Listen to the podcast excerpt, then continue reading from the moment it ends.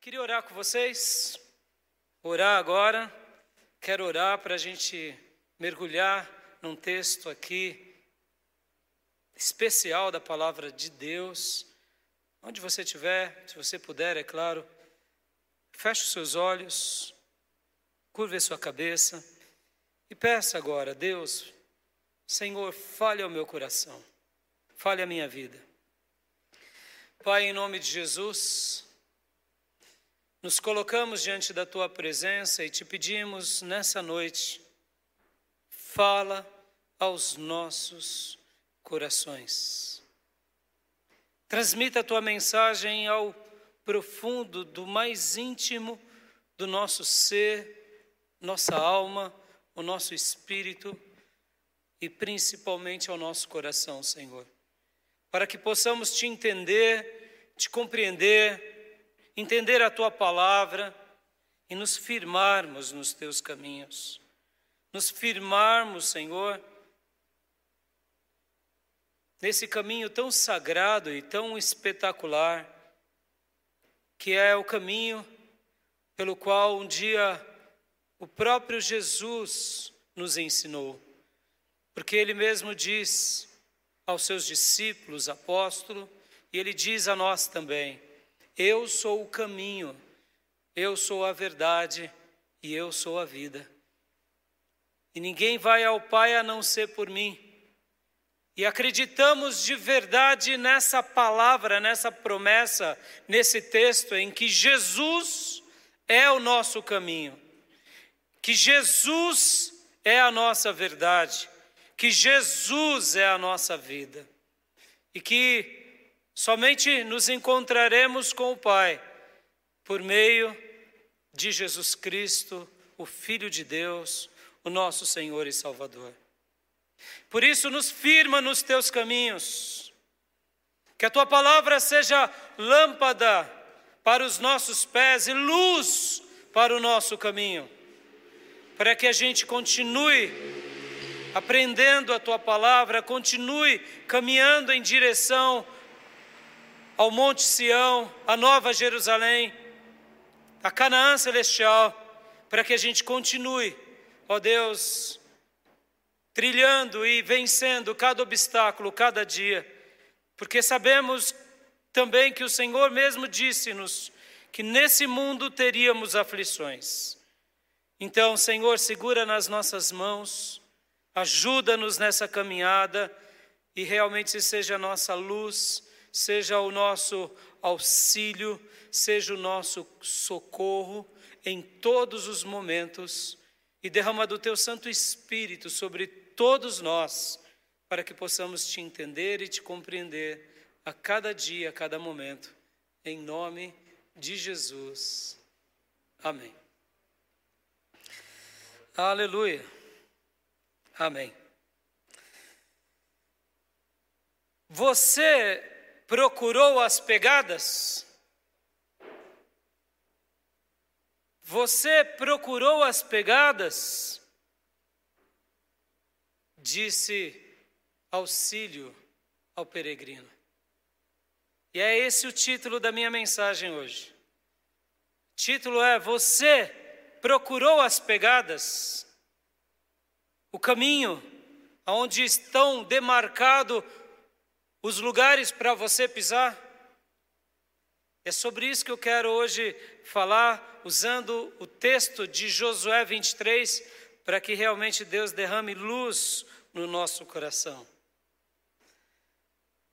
No clássico de John Bunyan, o peregrino, cristão, ao ouvir a mensagem de evangelista, ao ouvir as palavras de evangelista para que ele fugisse da cidade da destruição, cristão sai desesperado daquela cidade. E ele vai em direção ao que evangelista tinha dito a ele: fuja da cidade da destruição, porque Deus sentenciará os habitantes que aqui moram. Então o evangelista sai desesperado, a sua esposa e os seus filhos pedem para que ele não vá, mas ele tapa os seus ouvidos e sai e sai correndo daquele lugar, da sua casa, porque agora a sua alma está angustiada e ele quer sair da cidade da destruição. Ele chama a sua esposa, ele chama os seus filhos, mas nenhum deles dão ouvidos a ele, nenhum deles realmente atende o pedido dele, e ele então tapa os seus ouvidos, tapa porque a sua própria esposa, os seus próprios filhos estão dizendo para ele: fique, papai, isso é coisa da sua cabeça, isso é coisa da sua imaginação. E aqui então o cristão tapa os seus ouvidos e correndo diz para ele mesmo, berrando: vida, vida, vida eterna. E sai da sua casa e começa então a sua peregrinação. Mas é muito curioso que ele se depara, cristão, com duas pessoas. Porque houve na cidade um burburinho de que cristão estava indo ao encontro da Nova Jerusalém, como alguns outros peregrinos. E muitos na cidade questionam isso, mas dois homens daquela cidade vão atrás de cristão. Dois homens. O primeiro é obstinado e o segundo é volúvel, que correm atrás dele e tentam trazê-lo à força de novo à cidade. Então, obstinado fala com cristão, obstinado tenta persuadir cristão, dizendo para ele: cristão, isso é loucura. Muitos já tentaram fazer essa peregrinação e pararam para o caminho e voltaram, mas cristão, ele não dá ouvido para obstinado. Obstinado tenta, tenta por meio da força, por meio da persuasão, mas cristão não se deixa levar. Então, obstinado e enfurecido, volta, volta para a cidade da destruição. Mas nessa caminhada, volúvel continua. E volúvel continua tentando persuadi-lo e falar: olha, vamos voltar, vamos voltar para aquela cidade. E sem perceber, cristão, cristão cai naquilo que é chamado o pântano do desânimo. Havia naquele lugar, para os peregrinos que saíam da cidade da destruição, havia próximo àquele lugar um pântano chamado Pântano do Desânimo. Quando o cristão se vê ali atolado e sujo, volúvel, então diz para ele: Você me disse que o lugar para onde nós estávamos indo era maravilhoso. O lugar era repleto de felicidades, era um lugar repleto de coisas boas, e eu mal estou saindo da cidade, já caio nesse lamaçal. E aí então volúvel pega e volta para a cidade e sai do lamaçal, porque ele estava ainda nesse pântano, pântano do desânimo. E cristão não dá ouvido, e cristão continua a sua jornada e cristão, como ele tinha sobre os seus ombros o fardo do pecado, ele não consegue chegar do outro lado. Ele não consegue. Ele para ali, luta contra a lama, luta contra as circunstâncias, e de repente ele está quase saindo do, do pântano do desânimo, mas ele não consegue. E aí chega e passa até ele uma pessoa chamada Auxílio. E auxílio, então, se estende, se estica, pega cristão e tira cristão do pântano do desânimo. E é nesse ponto que auxílio pergunta para cristão: Mas por que você não procurou as pegadas? E aí cristão responde: ah, O medo que me acompanhava era tão forte que fugi pelo caminho mais próximo e caí. E então Auxílio pegou cristão, tirou do, do lamaçal, do pântano do desânimo, e ali começam então um diálogo.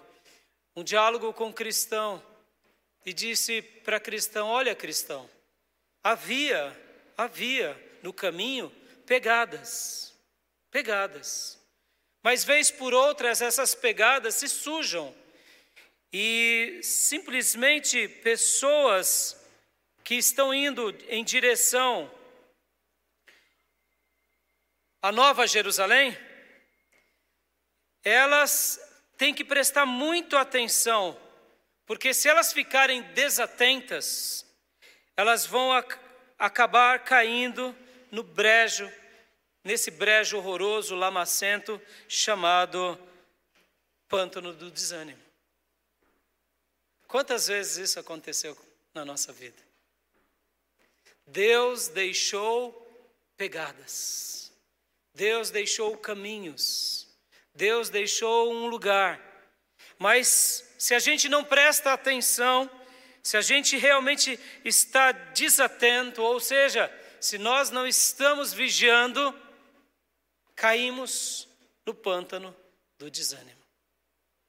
Mas Deus, todas as vezes, sempre enviará um mensageiro da parte dele para ser o nosso auxílio, para nos tirar do pântano do desânimo e para nos colocar de volta nas pegadas, para que a gente possa ir em direção à porta ir em direção ao nosso caminho.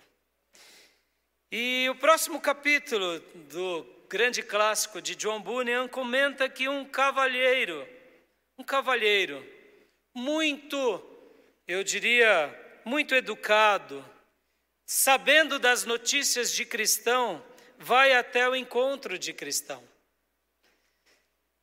O pântano do desânimo não conseguiu parar cristão.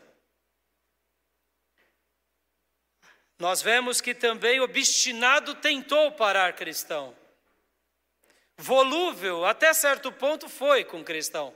Mas como ele era volúvel, na primeira dificuldade ele parou. Cristão, mesmo no meio do lamaçal, mesmo no meio do pântano, não desistiu. Ele não sabia como faria para sair, mas ele não desistiu. E Deus então envia auxílio e auxílio o coloca para fora, o põe no caminho. E agora ele continua a sua peregrinação e vem para cristão um novo desafio. Quem é? Vem muitas armadilhas no caminho, mas uma das maiores armadilhas é por um senhor que era um grande cavalheiro que vem até ele e tenta persuadi-lo. O nome dele é Sábio segundo o mundo. O cavalheiro sábio segundo o mundo, agora sabendo da história de cristão, que ele quer fugir, que ele deseja fugir da cidade da destruição, vai até ele e tenta persuadi-lo. E é interessante que segundo o mundo morava na cidade chamada Prudência Carnal, ou diplomacia profana, que era bem próxima da cidade da destruição. E mais uma vez, ele tenta persuadir, só que agora não mais pela agressividade de obstinado e não mais pela situação volúvel do senhor volúvel. Agora ele tenta persuadi-lo pela habilidade humana, segundo os padrões da cidade que ele vivia, que era de uma cidade repleta de prudência, mas carnal, ou repleta de diplomacia, mas profana. Então ele tenta persuadir cristão. E ele diz algo mais ou menos como isso: Você é um desses imbecis que se mantém em coisas elevadas demais? Por que tenta ir para o céu? Por que procura um caminho tão perigoso? Posso indicar-te outro que é mais fácil e não tem dificuldades. Tenha um pouco de paciência. Ouve-me, e em vez de dificuldades, acharás segurança, amigos e satisfação.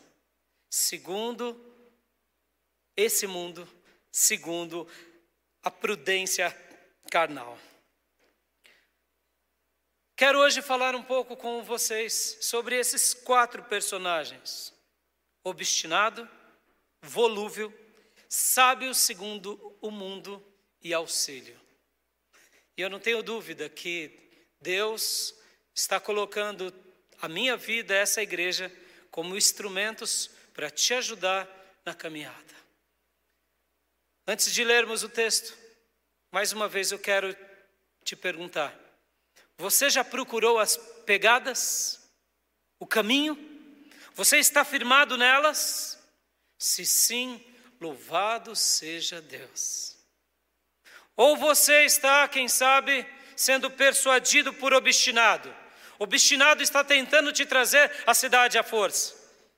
Ou quem sabe quem está do seu lado e convive com você é volúvel. Volúvel, que tenta o tempo todo te persuadir. O tempo todo tenta te desanimar. E quem sabe está do seu lado te levando para o pântano do desânimo. Ou quem sabe volúvel já até foi embora, porque ele viu que o caminho era difícil, a porta era estreita, apertado é o caminho que leva à vida eterna. E volúvel já não está mais com você. Volúvel viu que há muitas provações, há muitas dificuldades, e por essa razão ele já abandonou. Abandonou a fé, abandonou até viver do teu lado. E agora você se encontra num lugar, quem sabe é o pântano do desânimo. O pântano do desânimo. E você está aflito, angustiado, como o salmo de Davi ensina lá no Salmo 69, versículo de número 14: Tira-me do atoleiro, tira-me do atoleiro, não me deixes afundar. Quem sabe você está assim, como Davi, vivendo um atoleiro na alma, se sentindo que está se afundando. E quem sabe você também está orando que nem Davi: liberta-me dos que me odeiam e das águas profundas.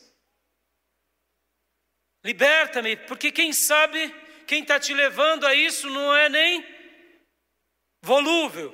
Quem sabe quem está te levando para o pântano do desânimo e para o atoleiro é sábio segundo o mundo.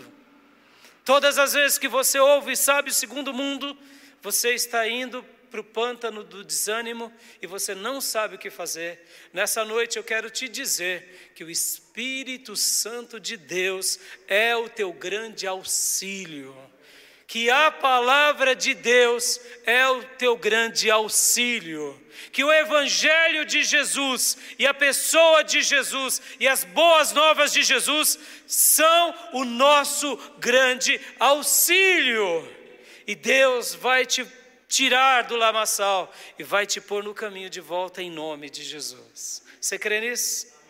Eu convido você agora a abrir comigo a sua Bíblia no livro de Josué, capítulo de número 23. Esse é um texto, um texto magnífico, onde o Senhor ensina Israel as grandes pegadas, os lugares para Israel pisar, para Israel caminhar, para que eles pudessem assim vencer. Josué capítulo 23, do versículo 1 em diante. Passado muito tempo, depois que o Senhor concedeu a Israel descanso de todos os inimigos ao redor, Josué, agora velho, de idade muito avançada, convocou todo Israel com as autoridades, os líderes, os juízes e os oficiais e lhes disse: Estou velho, com idade muito avançada. Vocês mesmos viram tudo que o Senhor, o seu Deus, fez com todas essas nações por amor de vocês. Foi o Senhor, o seu Deus, que lutou por vocês. Aleluia. Quero dar uma pausa aqui. Olha que fantástico, queridos. Olha que fantástico. Olha que texto maravilhoso. Quem foi que lutou por Israel? Quem foi que batalhou por Israel? O que o texto sagrado ensina? Quem foi? Foi Josué? Foi Caleb? Foram os soldados? Quem foi? Quem? Deus, o Senhor, lutou por cada um deles. Deixa eu te perguntar nessa noite aqui para você, meu amado irmão: quem é que tem vencido as suas batalhas? Quem é que tem lutado pela sua vida? Quem é que tem te dado vitória? Quem foi que te livrou de Satanás, do inferno, da morte eterna? Quem foi que te arrancou do lamaçal do pecado e te firmou os seus pés sobre uma rocha? Quem foi? Deus, Jesus. Ele que lutou por você, é Ele que luta por você. Quem é que te capacita a cada dia? Quem é que te dá livramento a cada instante? Quem é que te enche de esperança? Quem é que realmente te derrama dons sobre a sua vida? Quem é que adestra as tuas mãos para a batalha? É o Senhor, é Deus, o tempo todo, cada dia, cada momento. Eu e você somos peregrinos nessa caminhada, somos peregrinos, que apenas precisamos também seguir as pegadas do nosso Senhor, seguir as pegadas que Ele deixou para nós. Podem ver que a nossa vida se resume de uma a duas: ou estamos nas pegadas, ou caímos no pântano do desânimo. Ou estamos nas pegadas, ou no caminho que nos leva a Nova Jerusalém, ou pegamos atalhos e caímos nas feiras das vaidades. Então, nessa noite, eu não tenho dúvida que Deus me coloca e nos coloca para que possamos receber da parte do Senhor o que? Auxílio, amparo, força, para pisar nessas pegadas e continuarmos firmes diante de pessoas como obstinado, volúvel, sábio segundo o mundo ou muitos outros adversários. Quem sabe você tem lutado contra o próprio Apolião, mas Deus é o auxílio que pelejará por você, que pelejará por nós.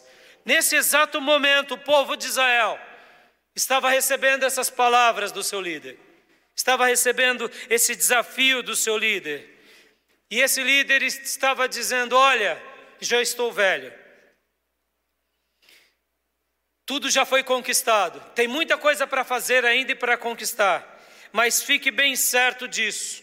Tudo que Deus prometeu, tudo se cumpriu. E Deus, apenas Deus, pelejou por você. Deus é aquele que peleja por você. É aquele que luta por você. É aquele que te dá e nos dá a vitória. Antes de continuarmos a leitura, o que representa as pegadas, irmãos? O que são as pegadas na história de John Bunyan? São as promessas de Deus. São as promessas. As pegadas é seguir a palavra de Deus.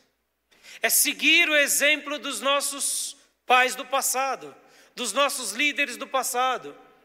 Homens e mulheres de Deus é seguir, como disse o apóstolo Pedro, seguir os passos de Jesus. É isso o que significa seguir as pegadas. Sabe o segundo mundo? Não seguia as pegadas de Jesus, nem as pegadas deixadas por auxílio. Sabe o segundo mundo? Ignorava, porque para ele isso era algo antiquado. Por essa razão, ele mesmo disse para cristão: que tolice. O que você está fazendo é reprovável. Eu amaldiçoo o conselho de evangelista. Sabe, o segundo mundo não segue a palavra de Deus, não considera as promessas de Deus, e muito menos dá valor a pessoa mais extraordinária desse planeta chamada Jesus Cristo. Obstinado e volúvel? Também não. Mas cristão, sim. Cristão dava ouvido. Por quê? Porque cristão, ele seguia essas pegadas, porque ele sabia que ele ia encontrar com o Senhor da sua alma lá na frente. Lá na frente. Josué estava dizendo aqui para o seu povo: Deus está lutando por vocês. Deus é o teu auxílio. Deus é o nosso socorro. Deus é o nosso refúgio, bem presente na angústia. Deus é aquele que nos tira das arapucas, é aquele que nos tira dos pântanos, é aquele que nos tira do lamaçal e é aquele que nos põe de volta no caminho. Quem é aquele que não segue as pegadas, ou que não dá ouvido às promessas, ou que não segue a palavra de Deus? É simples, irmão. É o incrédulo, ou como chamamos, o ímpio. Ou quem sabe, é aquele que também está transvestido de ovelha, mas ainda é lobo, porque ele vive debaixo de rebeldias. Ou quem sabe é aquele que se disfarça de cristão, mas é um joio e não é um trigo. E acaba mais desviando pessoas do que ajudando pessoas. Só não segue as pisadas essas pessoas. Porque quem realmente segue as pisadas, quem realmente anseia a promessa, quem realmente deseja estar vivendo na palavra, essa pessoa demonstra em primeiro lugar que ela ama a Deus. Guarde isso, meu irmão. Guarde isso. Guarde isso. Uma das maiores bênçãos na tua vida e na minha vida, no momento em que nós seguimos as pisadas, estamos nas promessas, guardamos a palavra, é a demonstração de que você, você, nós, todos nós, amamos a Deus. Jesus disse isso: que aquele que realmente guarda as minhas palavras, eu estou nele e ele está em mim.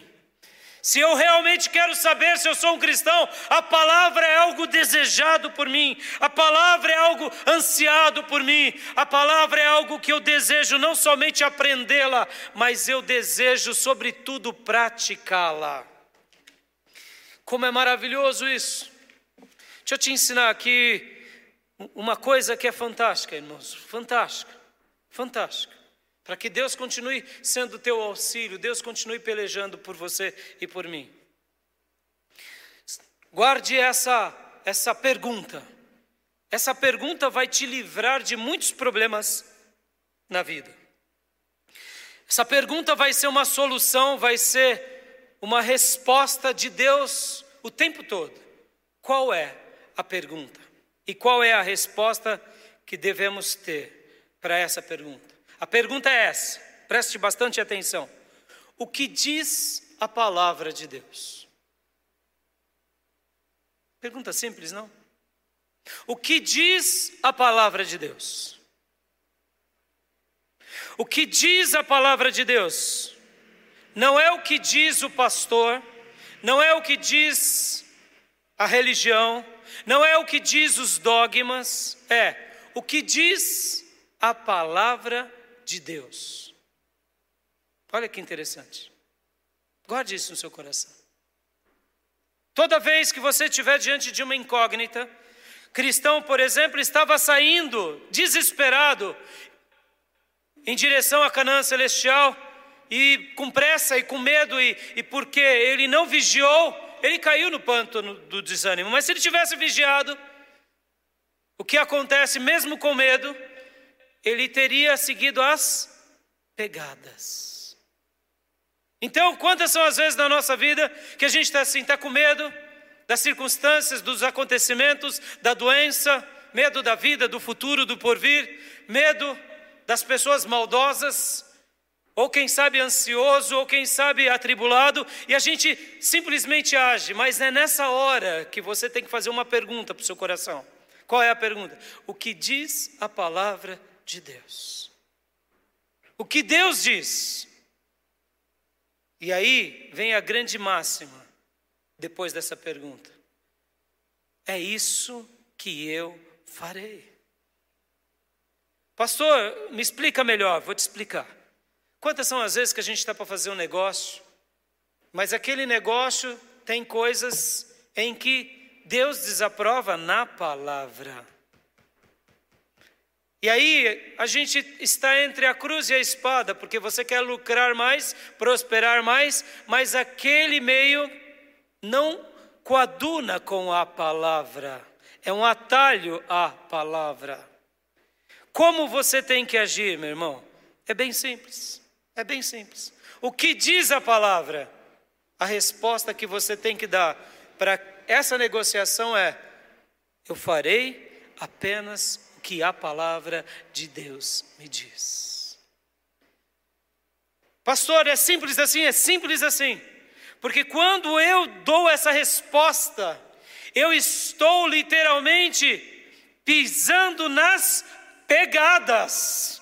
Eu estou criando o meu coração e a minha vida nas promessas. Eu estou firmando a minha casa na palavra. E quando eu escolho a palavra de Deus, eu estou dizendo para mim: Deus peleja por mim. Deus luta por mim. Deus seja o meu auxílio. E é assim que nós vamos nos treinando no caminho do Evangelho. As minhas escolhas tornam-se a palavra de Deus. Obedeceremos a palavra de Deus acima de tudo. Não faremos o que desejamos ou o que queremos, nem segundo os sábios, segundo o mundo, nem muito menos sendo persuadidos por pessoas como volúvel ou como obstinado. Sujeitaremos a nossa mente à disciplina da palavra e nos treinaremos no caminho da palavra.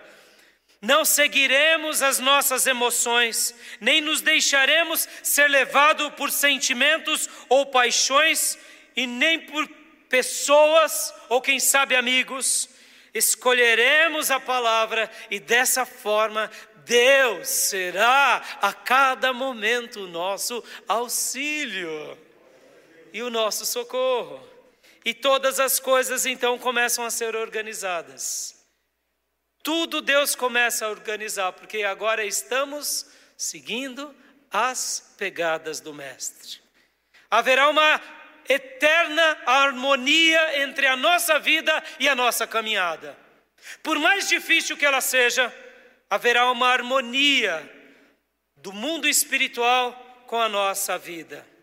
E essa harmonia invadirá todas as nossas coisas, na nossa família, o nosso casamento, a educação dos nossos filhos, os nossos negócios, e vocês verão que Deus permitirá coisas lindas e maravilhosas, porque com Deus tudo entra em harmonia. Por quê? Porque estamos firmados na palavra. E agora quem pelejará por nós é o Senhor. Ele será o nosso auxílio, será o nosso socorro. Vamos voltar ao texto? Quem é que peleja por você, meu irmão? Quem é que luta por você, minha irmã? Quem é? Deus. Diga para o irmão que está do teu lado: olha, o Senhor é quem luta por você. O Senhor é quem luta pela sua vida. Glória a Deus. Versículo de número 4. De Josué 23. Lembrem-se de que eu reparti por herança para as tribos de vocês toda a terra das nações tanto as que ainda restam como as que conquistei entre o Jordão e o Mar Grande, a oeste. O Senhor, o seu Deus, as expulsará da presença de vocês. Ele as empurrará diante de vocês e vocês se apossarão da terra delas, como o Senhor lhes prometeu. Percebam, deixa eu dar mais um um, uma pausa aqui. Quem é que lutou por eles? Quem é que vai continuar lutando? Quem é que vai continuar abençoando? É o Senhor. Segue as pisadas, meus amados irmãos. Segue as pisadas. Talvez você esteja dizendo, pastor, mas é muito difícil. É difícil, mas será maravilhoso. É difícil, mas será espetacular. Teremos espinhos, sim, mas será uma das aventuras mais esplêndidas da sua vida, porque Deus se revelará para você e Ele cuidará de você, da sua família e até do seu futuro e dos embates futuros, porque Ele prometeu. siga as pisadas e viva debaixo das promessas. E deixe as promessas acontecerem na sua vida. Percebam que aqui, durante esses versículos que acabamos de ler, o Senhor está sendo o auxílio de Israel. E o Senhor sempre será o seu auxílio. Assim como o cristão estava no pântano do desânimo, com um fardo pesado sobre os seus ombros e não conseguia sair de lá, veio o auxílio e fala com ele: por que você não saiu? Por que você não, não, não procurou as pegadas? Ele disse: Eu não vi. Então, estique a sua mão venha, eu vou te pôr de volta no caminho vou te pôr de volta nas pegadas. Essa é a história da nossa vida o tempo todo. Essa é a história do nosso começo, meio e fim na caminhada cristã. Deus sempre será o nosso auxílio e Ele nos deixa as suas promessas, porque cada uma dessas promessas são as pegadas. Mesmo que elas estejam sujas, essas pegadas, pelas tribulações da vida, ou quem sabe pela sujeira do mundo, preste atenção, o Senhor deixou algo marcado, siga essas pegadas, pise nelas, porque assim viveram os servos de Deus do passado e eles venceram e a gente vai vencer. Deus é o teu auxílio, é o meu auxílio. Continuemos lendo aqui, versículo de número 6 novamente. Façam todo o esforço para obedecer e cumprir tudo o que está escrito no livro da lei de Moisés, sem se desviar nem para a direita, nem para a esquerda. Olha só que, que forte são essas palavras, como elas vêm para nós no imperativo. Não é simplesmente quando nós desejarmos, quando nós acharmos que devemos. Lembra o que eu te ensinei? Uma grande pergunta que é uma resposta que vai te livrar de muitos problemas. Qual é a pergunta mesmo? Qual é a pergunta mesmo? Vamos lá, meus alunos, escrevam nos chats em casa e podem falar aqui. Que vai nos livrar de muitos problemas. Como que é a pergunta? O que diz a palavra? E qual é a resposta que responde essa pergunta? Porque, irmãos, isso daqui não é uma pergunta de retórica, não é uma pergunta de religião, isso é uma pergunta para a gente responder com o coração. O que diz a minha palavra, a palavra de Deus, a palavra que é a palavra revelada de Deus a mim, o que diz os oráculos sagrados do eterno, o que diz a voz de Deus, o que ela diz para mim. E eu preciso fazer a essa pergunta uma resposta. Porque eu posso dizer uma ou outra coisa. Eu posso dizer sim, é isso que farei, ou não, não é isso que farei. Mesmo que eu diga não, eu deixarei para depois, eu estou dizendo não, não é isso que farei. Aqui o texto está dizendo, Josué dizendo ao seu povo. Perceba, irmãos, ele já estava velhinho, ele não podia mais lutar. Sabe aquela ideia, irmãos, que a gente vai na carona de alguém? É gostoso ir na carona de alguém, ser o step de alguém. Mas saiba de uma coisa, meu irmão, muito, muito da sua vida não vai ser na carona do seu pai, da sua mãe ou de alguém. Não vai. O cristianismo é uma religião de experiência pessoal com Deus. Não é na carona do pastor, não é na carona da denominação, não é na carona de ninguém. É na carona ou melhor, é na experiência sendo vivida em loco com o próprio Deus. É você e Ele. É você e Ele. Qual é a grande pergunta que Deus quer que a gente aprenda hoje para a gente se livrar de muitos males? O que diz a tua palavra? E qual é a grande resposta? É isso que eu farei.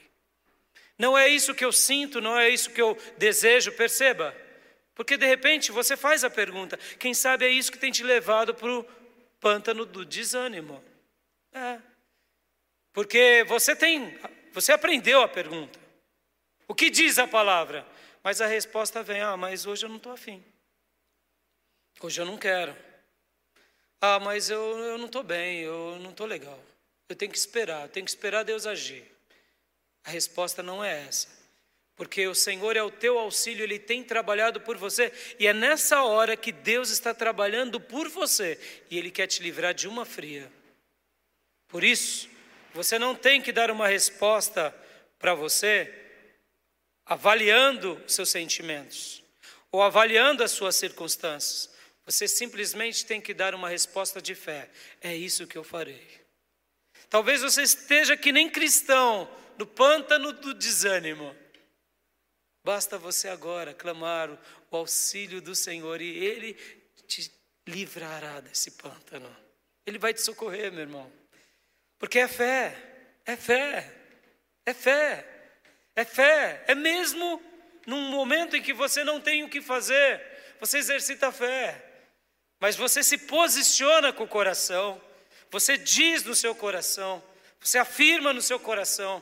Talvez você esteja dizendo para mim, mas pastor, eu estou muito fraco, o pecado tem me assolado, tem me surrado, eu voltei a praticar as coisas do passado, do pecado, Hoje Deus me põe diante de você para te dizer e para te afirmar: clame por Ele, Ele é o teu auxílio. Ele vai lutar por você, Ele vai te tirar desse pântano, desse lamaçal, Ele vai socorrer a sua vida, meu irmão. O rei Davi, quantas foram as experiências da vida dele, que ele se viu assim, e é por isso que ele escreve: Tira-me do atoleiro, Senhor, não me deixes afundar. Nessa noite, Deus está sendo o seu auxílio, e mesmo que você não tenha força, diga no seu coração: é isso que eu farei, é isso que eu farei, porque a palavra diz: prossiga, a palavra diz: creia, a palavra diz: lute. Deus pelejará por você, meu irmão. Deus pelejará por nós. Nosso querido líder Josué estava dizendo aqui: se esforcem, façam o máximo, dediquem-se para cumprir tudo que está na lei. Ele diz lei porque ele não tinha ainda poesias, ele não tinha ainda provérbios, ele não tinha ainda profetas e não tinha Novo Testamento ou como chamamos, ele não tinha clareza do Evangelho. O que eu quero te dizer nessa noite, façam todo o esforço para obedecer e cumprir tudo que está escrito no Evangelho. Essas são as pisadas, as pisadas que nos firmam na caminhada rumo à Canaã celestial. E ainda continua esse grande servo de Deus, sem se desviar nem para a direita e nem para a esquerda. Ó oh, meus irmãos, continuem atentos, não se desviem, não peguem atalhos. Os atalhos parecem ser melhores, mas não são. Os atalhos são condenação para a nossa vida. Guarde isso no seu coração. Vamos ler agora o versículo de número 7.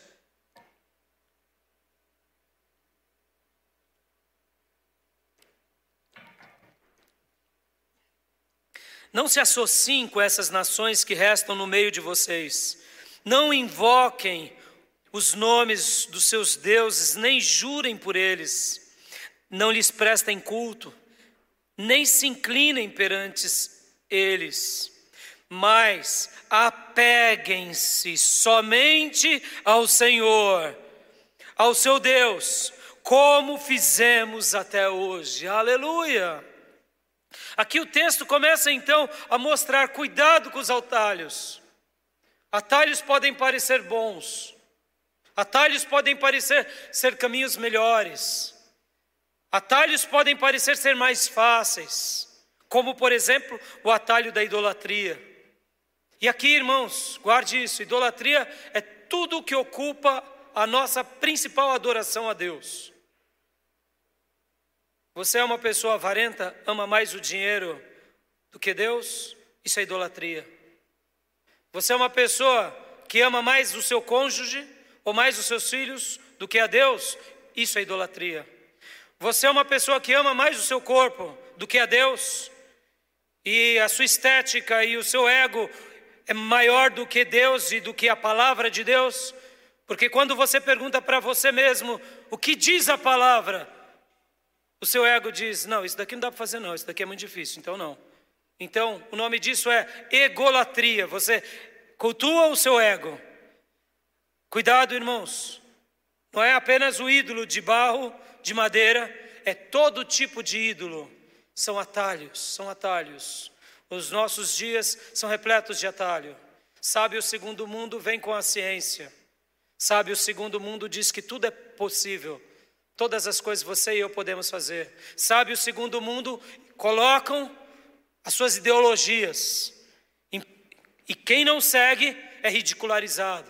Oh, irmãos, não. O que nós seguimos? Será que temos pegado atalhos? Aqui o texto diz: lutem para obedecer, lutem para crer, lutem para cumprir e não se desviem. Não adorem mais ninguém nem nada, apenas adorem o Senhor, como nós fizemos até hoje. Deixa eu fazer uma pausa aqui. O povo de Josué conquistaram as terras? Sim. Por quê? Porque eles adoraram somente a Deus. Se você simplesmente adorar a Deus o tempo todo e realmente estiver firmado nas, nas pisadas, nas promessas, saiba disso, meu irmão, você vai conquistar tudo que Deus tem para a sua vida em nome de Jesus.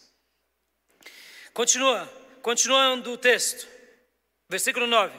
O Senhor expulsou de diante de vocês nações grandes e poderosas. Até hoje ninguém conseguiu resistir vocês. Um só de vocês faz fugir mil, pois o Senhor, o seu Deus, luta por vocês conforme prometeu. Posso ouvir glórias a Deus e aleluias? Olha o que Deus está dizendo aqui. Quando Ele é o nosso auxílio, quando Ele é a nossa promessa, quando eu estou firmado nas promessas, que um de nós lutará contra mil Talvez você esteja dizendo, mas pastor, eu vou sair com espada, com revólver. Não, não. Lembre que eu falei, guardem o Evangelho. Vamos fazer uma leitura e uma aplicação no Evangelho. Enquanto uma pessoa não passa por uma prova, você passa por mil provas e sai de cabeça em pé, porque é o Senhor quem luta por você. Enquanto alguns desistem, com qualquer tribulação, você passa por dezenas. Quem é o Senhor que rege a história, o cosmo e o universo? É Deus. E quando nós adoramos alguma coisa ou alguém, é como se nós estivéssemos dizendo: Você não é o meu Criador. Quem é que me criou é Ele, por isso que eu o adoro. Quando eu adoro um ídolo, quando eu adoro o meu ego, quando eu adoro a ciência, quando eu adoro qualquer coisa que não seja Deus, estou dizendo: você é a coisa mais importante da minha vida. E Deus, Ele se sente traído. Sente traído por quê? Porque a única coisa que Ele gostaria de realizar em nós é o quê? É uma obra de salvação de redenção, de transformação. Por quê? Porque Ele não nos criou para sermos alguém lançado no lago de fogo de enxofre, e muito menos para vivermos nos pântanos do desânimo, ou, e muito menos para nos afundarmos nos lamaçais. Deus te criou para que você tenha vida e vida em abundância. E por essa razão Deus se fere. Por essa razão. E nessa batalha é uma luta muito grande que tenta te tirar e me tirar do caminho de Deus. E aí onde entra Satanás e os demônios. É por isso que a sua alma é tão preciosa e a minha. Mas nessa noite Deus nos põe diante de vocês como auxílio, dizendo: siga as, as pisadas, siga a promessa, guarde os mandamentos. Por quê? Porque Deus cuidou do seu povo e Deus fez cumprir todas as promessas. E Deus fará com que essas promessas aconteçam também na sua vida. Contudo, entretanto, todavia, não se desviem pegando atalhos, nem adorando ninguém, porque se isso acontecer, vocês perecerão. O que Deus estava falando para eles aqui é o seguinte: Tudo se cumpriu. E se cumpriu para um grande propósito para te abençoar. Tudo se cumpriu. E, e se cumpriu com esse maior propósito para salvar vocês, estabelecer vocês como povo meu. Deus não nos criou para a punição. Deus está dizendo o seguinte: que uma vida distante dele, uma vida seguindo obstinado, uma vida seguindo volúvel, uma vida seguindo sábio segundo o mundo, vai nos levar às armadilhas, aos laços, aos chicotes, aos espinhos, até a gente perecer na caminhada. Mas quando a gente cumpre com a palavra, quando a gente diz pela fé e a gente vai para as pisadas ou clama o auxílio de Deus, Deus nos abençoa.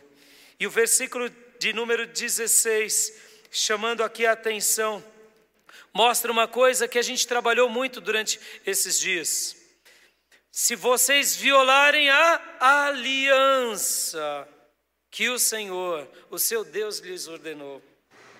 O que o Senhor estava dizendo aqui para Josué, colocando Josué como um grande líder, um grande auxílio ao seu povo, é: faça de Deus o seu Deus e conserve-se com Ele em aliança. Não abandone a aliança, continue na aliança, sigam as pegadas, juntamente com o auxílio toda vez que vocês precisarem, e jamais sigam obstinado, volúvel, jamais. Por quê? Porque dessa forma vocês estarão guardados, estarão sendo protegidos, estarão sendo abençoados. Eu quero orar com você agora, meu amado irmão. Eu quero orar porque Deus, Ele é o seu maior auxílio. A palavra de Deus sempre será o seu maior auxílio. O Senhor Jesus sempre será o nosso maior modelo. E o seu andar sempre serão as nossas maiores pegadas. Que Deus possa realmente fazer com que cada um de nós sejamos como aquele povo que ouvia Josué e dizia no seu coração: Amém, meu amado líder. Assim como Deus realizou tanto, queremos que Ele continue realizando muito mais. Queremos continuar seguindo as pegadas. E eu concluo com a pergunta que foi o título da minha mensagem. Você procurou as pegadas? Você tem procurado as pegadas? Hoje o Senhor nos deu esse grande auxílio para seguirmos essas pegadas. Onde você estiver, feche seus olhos, curva a sua cabeça e ore comigo. Pai, muito obrigado por essa mensagem, Deus. Muito obrigado por esse texto tão abençoado e sagrado. Esse texto onde Josué desafia o seu povo, desafia, mostrando a eles que o Senhor é quem luta por nós que devemos obedecer ao Senhor, que devemos amar o Senhor, que devemos guardar a aliança, porque tudo se cumprirá na nossa vida. Ajuda os meus irmãos, ajuda as minhas irmãs, e nessa noite seja o auxílio do teu povo e seja o nosso socorro e nos livre, Senhor, nos tire de todo atoleiro. Em nome de Jesus, onde onde um filho teu, uma filha tua, uma alma, clama a ti agora no seu coração, dizendo: Senhor, socorre-me. Eu te peço, meu Pai, revela a tua glória sobre ele, onde ele estiver ou onde ela estiver, e tira o teu servo, tira a tua serva, tira essa alma de todo o atoleiro. Assim como o Senhor fez no clássico da história do John Bunyan, ó Deus, nessa, nessa, nessa literatura tão, tão linda, maravilhosa, enquanto ele estava ali, Senhor, lutando, mas não conseguia sair daquele lamaçal, auxílio veio até ele e o, ajudou. Eu não tenho dúvida, Senhor, que o teu Santo Espírito agora está criando maneiras e meios e, e situações para o teu povo receber da tua parte o teu grande auxílio, o teu grande socorro e sair de qualquer atoleiro, de qualquer de qualquer pântano do desânimo. Em nome de Jesus, eu te peço, meu Pai, ouça o clamor do coração do teu servo e da tua serva e derrama sobre eles esse desejo, sim, Pai, de, de te amar, de te obedecer, de não se desviar, de te amar com zelo e, sobretudo, de se, ser guardado na tua aliança. Em nome de Jesus eu te peço, em nome de Jesus eu oro, em nome de Jesus eu te suplico. Amém. Amém. Eu chamo o ministério de louvor e enquanto eles vêm aqui, eu quero fazer mais um desafio a você, meu irmão. Mais um desafio. Mais um desafio. Como vai o seu coração com relação a isso? Como vai o seu coração com relação ao pântano do desânimo, ao ouvir volúvel, ao ouvir muitas vezes sabe o segundo mundo? Como vai o seu coração quando é confrontado por obstinado?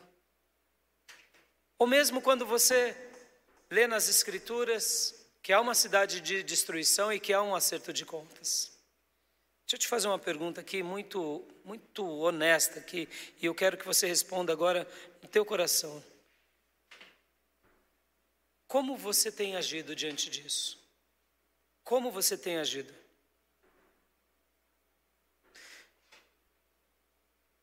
Você tem ficado tranquilo? Você está vivendo dia após dia, achando que tudo isso não vai ter um acerto de contas? Ou lá no fundo do teu coração você está morrendo de medo?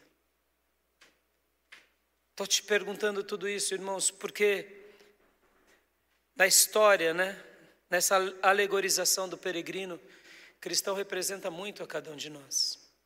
Muito, muito, muito. E por que eu te pergunto isso? O pecado não te incomoda? A mentira não te incomoda? O erro não te incomoda? As ideologias contemporâneas não te incomoda? Uma vida permissiva não te incomoda? Eu quero te dizer que sabe o segundo mundo já ganhou a batalha na sua mente. E por que eu estou falando tudo isso, meus irmãos? Porque Deus quer que você faça como cristão Tape os seus ouvidos e grite: vida, vida, vida eterna. E saia rumo a esse caminho novo, que é o caminho que Deus espera para mim e para você. Te digo isso, meu irmão, porque quem sabe, sabe o segundo mundo está ganhando as batalhas na sua mente. Quem sabe é volúvel, porque você não se firma, você tem medo de confrontar as pessoas. Quem sabe é idolatria. Quero orar mais uma vez, mais uma vez. Porque, irmão, tudo começa com a conversão e tudo termina só sendo convertido. Guarde isso no seu coração. A nossa vida com Deus começa com a conversão e só vai terminar realmente se eu me mantiver convertido. Como vai o seu coração? Você é um convertido de verdade, que tem medo da cidade da destruição, luta contra Apolion? Ou você é alguém que deixa a vida me levar? Eu quero orar agora. Quero orar porque eu não tenho dúvida que nessa noite Deus quer ser o seu auxílio sobre isso. Porque do que te vale ganhar o mundo todo e perder a sua alma? que vale você viver prazeres e conquistas momentâneas e, quem sabe, aventuras de toda sorte, se a sua alma está sendo amarrada pelo inimigo? Se você realmente quer o auxílio de Deus, se você quer a mudança de Deus, eu gostaria de orar mais uma vez, mas que você peça para Deus: Senhor, mude o meu coração. Mude, mude o meu coração. Coloca no meu coração os teus sentimentos. Coloca no meu coração a, o que o Senhor pensa, o que o Senhor deseja. Coloca na minha mente aquilo que o Senhor espera de mim. E é em cima disso que você deve lutar e viver. Porque, irmãos, hoje a gente vai participar da ceia. Se você tem vivido uma vida na igreja, seguindo os conselhos de sábios segundo o mundo, não adianta de nada ceia. Você tem vindo aqui à igreja, você tem cultuado em casa, você tem louvado, você tem até decorado a Bíblia, mas você vive sendo uma pessoa volúvel, seguindo as suas paixões, está se enganando. Você está vivendo, de fato, no pântano do desânimo. E não é isso que Deus tem para você. Deus nessa noite quer ouvir do seu coração esse grito: Tira-me do atoleiro, não me deixes afundar. Mas tem que ser do coração. E aí, a mão do Todo-Poderoso, do grande auxílio do Eterno, do Eu sou o que sou, te arrancará do atoleiro, te arrancará do pântano do desânimo e te firmará os seus pés sobre a rocha. Onde você estiver, se você quer orar assim comigo, eu quero orar agora com você. Coloque a sua mão sobre o seu coração e repita comigo essa oração, silenciosamente. Meu Deus, socorre-me. Coloca no meu coração o que realmente passa no teu coração. Muda minha mente, muda os meus pensamentos e coloca em mim os teus valores. Coloca em mim um coração como foi coração de cristão, aqui no livro Peregrino.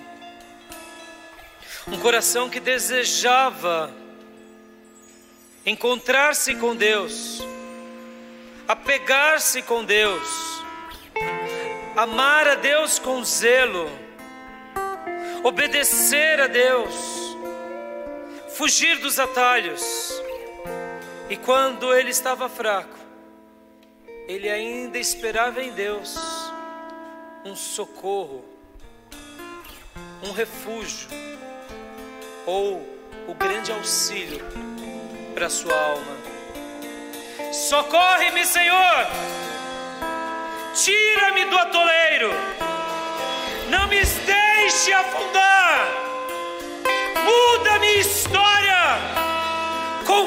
Converte o meu coração! Converte a minha alma e me mantenha convertido sobre as pisadas, enquanto eu viver o caminho das pisadas, no caminho das promessas, me faça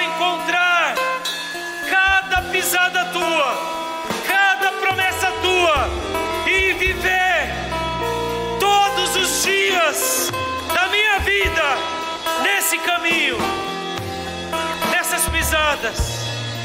Em nome de Jesus, me perdoa, me purifica, me transforma e me faça viver de novo. Em nome de Jesus.